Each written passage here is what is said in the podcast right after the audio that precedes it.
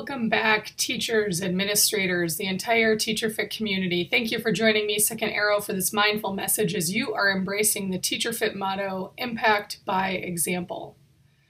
Do you ever feel that being negative is easier than being positive? Well, human evolution is the cause for this phenomenon.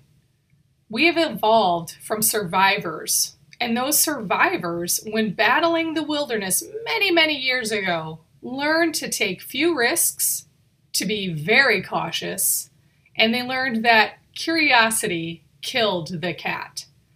Yet, here we are all now living in the safety of our houses with a society allowing us easy access to food and medicine when needed. But the same pre wired brain that has evolved from the fear filled peoples is still there. This is sometimes called a negativity bias. Without awareness and without intention, we will continue to live as beings ruled by a more negative prone mind.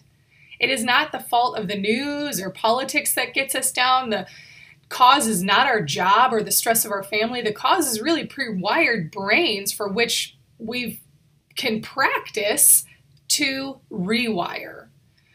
Scientists have watched the makeup of the brains alter in people who utilize mindfulness tools in only a very short few minutes of practice. And people who practice regularly can show tremendous changes in their brain's makeup.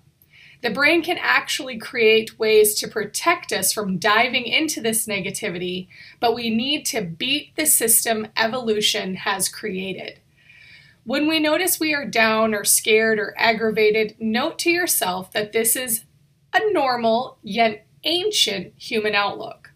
Show yourself grace and withhold judgment, as it is not your fault that you've fallen into this slump. But now that you know you can get out of it with practice, may that give you courage to be mindful. Thank you so much for tuning in today to this mindful message. Remember, teachers, pain is a part of life, but suffering is a choice. This is Second Arrow. May you be well.